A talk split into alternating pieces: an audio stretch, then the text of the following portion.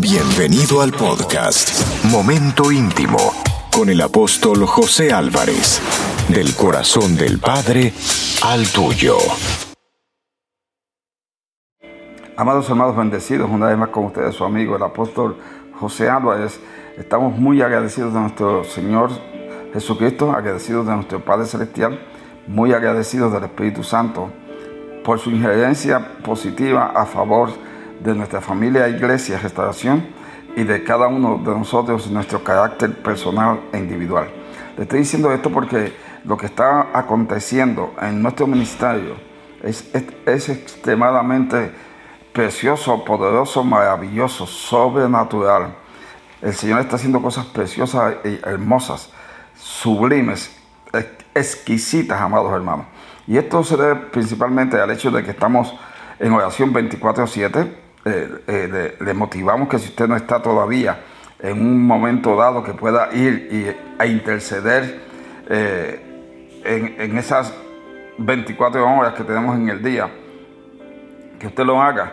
Y obviamente a los, a los pastores y a los líderes de secciones y, todos nosotros, pero principalmente la las posiciones que le acabo de mencionar, que vengamos a la oración de intercesión una hora antes de cada celebración. Eso provoca que el Espíritu Santo eh, pueda ministrarnos a nosotros individualmente y todos podamos, todos los que estamos envueltos en, la oración, podamos fluir en, en el Espíritu para que veamos en ese mundo, en ese ámbito espiritual, veamos un poquito más de lo que estamos viendo en este momento. El Señor se está moviendo en una forma sumamente poderosa. Y deseamos que todos disfruten de estas sublimes experiencias. Por eso es que estamos enseñándole los miércoles relacionados con la oración.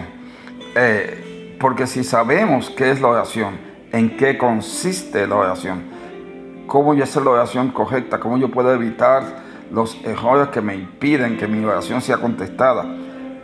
Si, si yo sé exactamente cuál es el propósito el objetivo de la oración y sobre todo qué es la oración, mi vida va a cambiar.